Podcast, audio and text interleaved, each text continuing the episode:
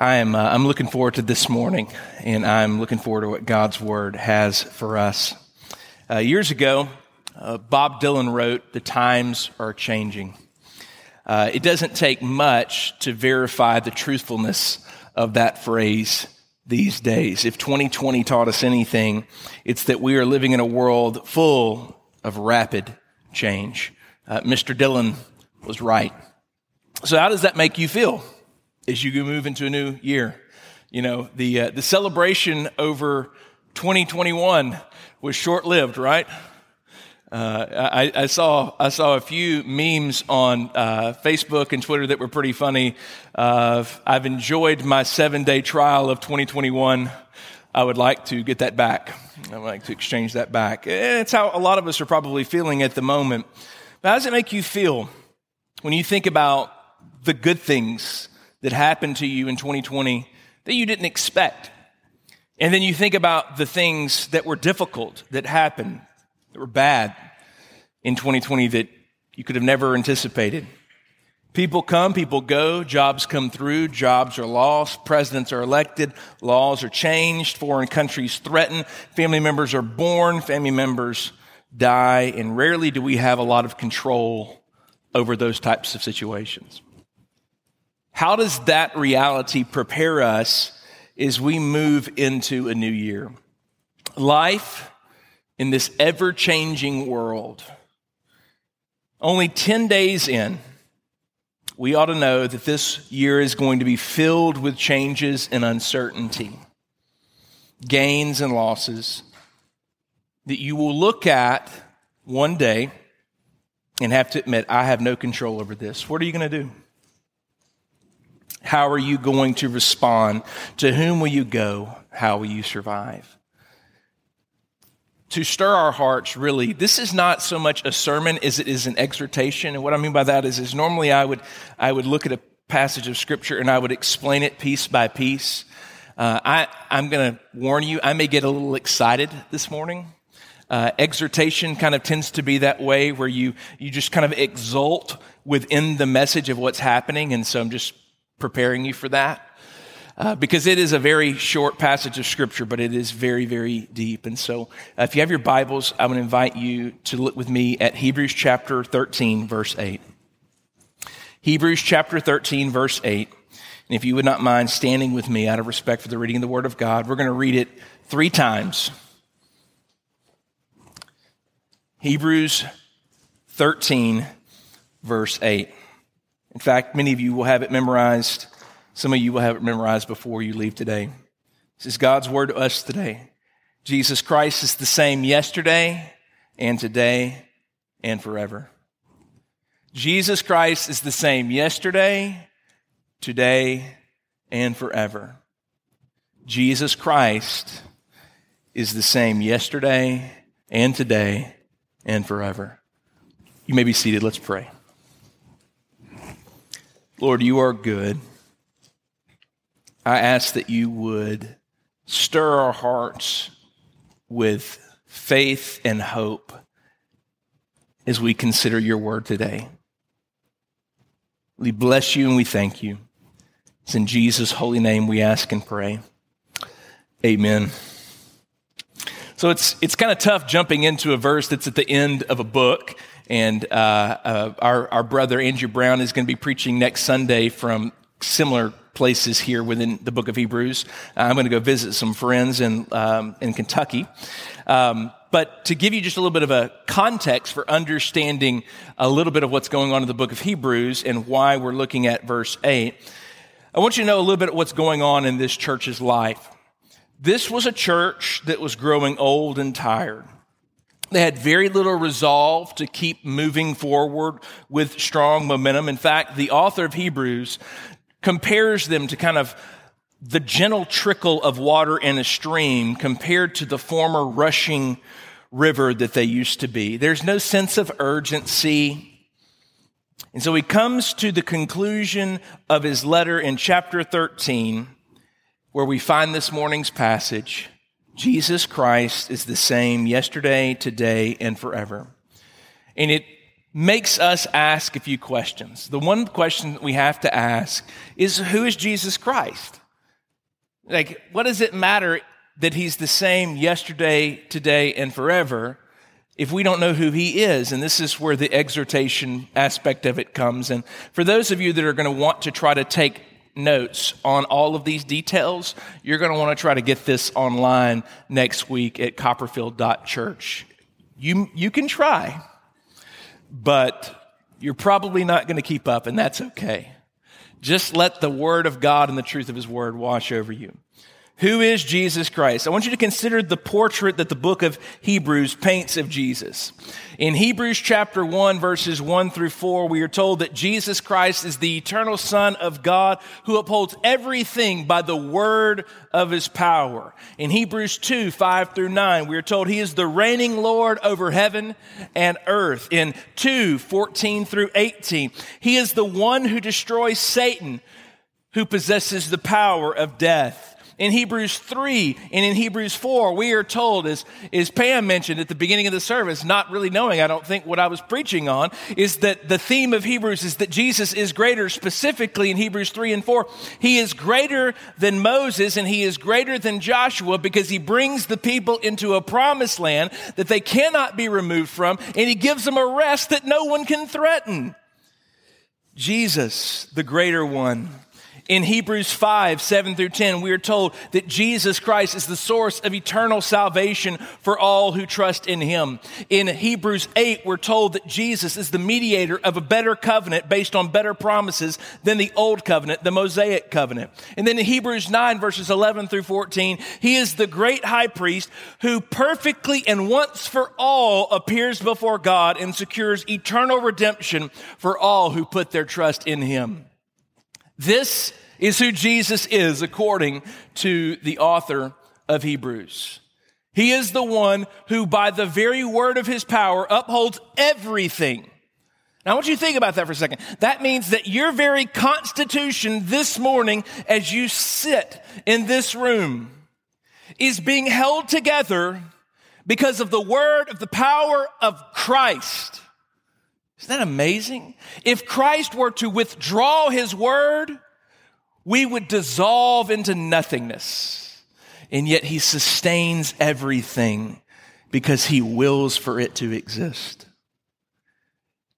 He's the great high priest that has entered in before God. And so that when we come before God with our brokenness, with our problems, with our sin, that we are not consumed because God the Father is satisfied with the sacrifice that the great high priest Jesus has brought on our behalf.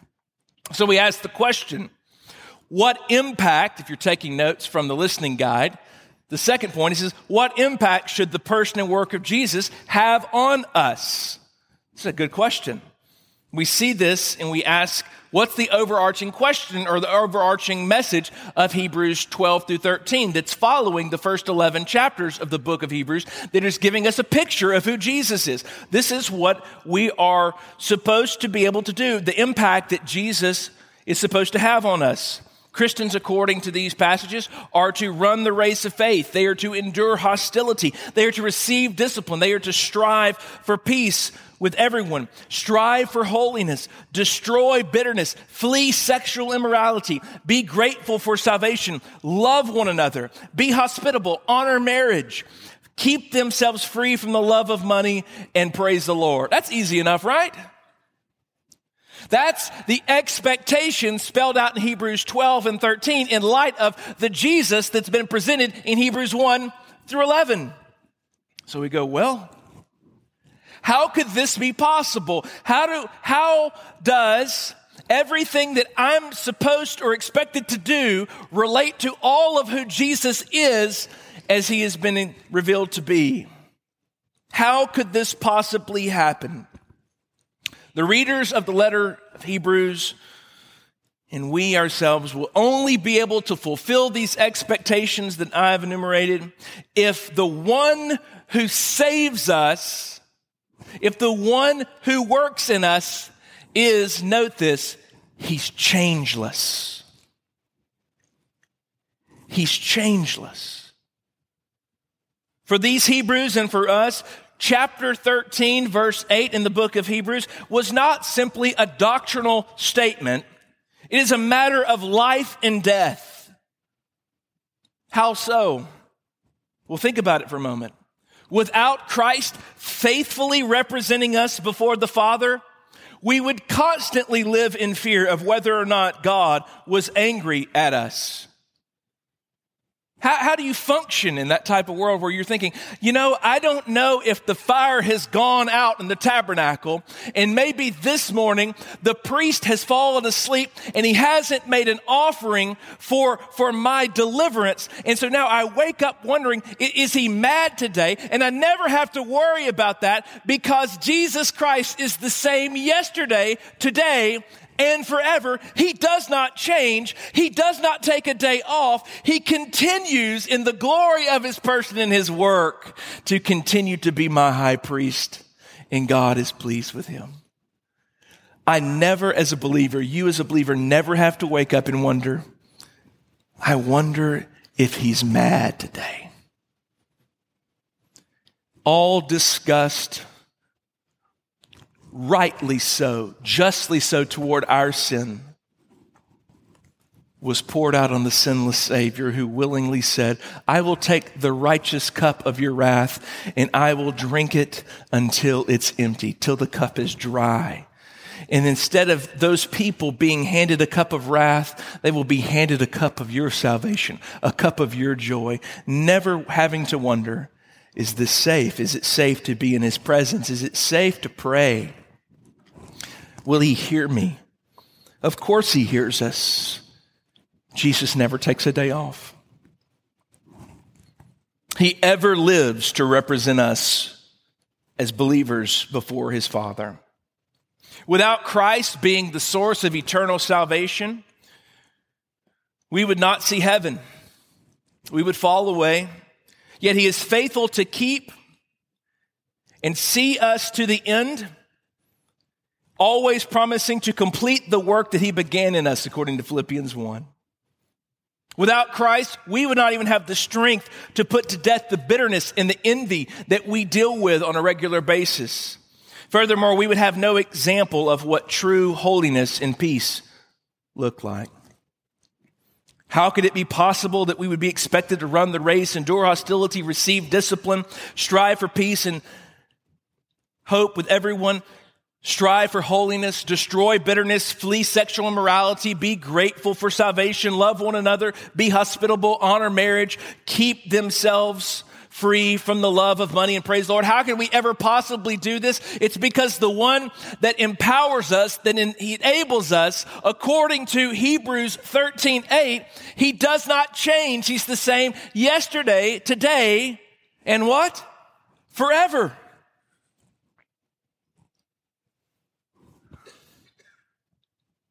He is the only hope that I could, in any possible way, enjoy these benefits. Here's the reality. In 2021, I'm going to be a prophet for you, okay? That's dangerous, right? I'm going to prophesy a little bit about your 2021. More than likely, you will lose some friends and family. You might lose a job. You might lose some sense of security. You might lose all sorts of things. You will not be able to predict what's happening. You will not be able to predict the types of changes that will come. That's my prophecy over your life is it's going to be very uncertain. But it's not all negative too because in 2021 I have another prophecy to make which is that you might become rich. And as I'm praying, and asking God, we might see this church grow exponentially.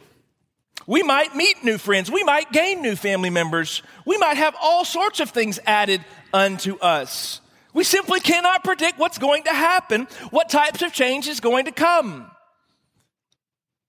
Except for this one thing. Here is what I would speak over our 2021. One thing that we can be sure of Jesus Christ. He does not and he will never change. As the book of James and the old hymn would put it, in him there is no shadow of turning. He will continue to be the Lord of the universe. He will continue to destroy the work of Satan. He will continue to be our great high priest. He will continue to provide for his people. He will continue to sustain us and he will continue to never leave us or forsake us. And because of this, you and I will not be consumed. Why? Because He is faithful.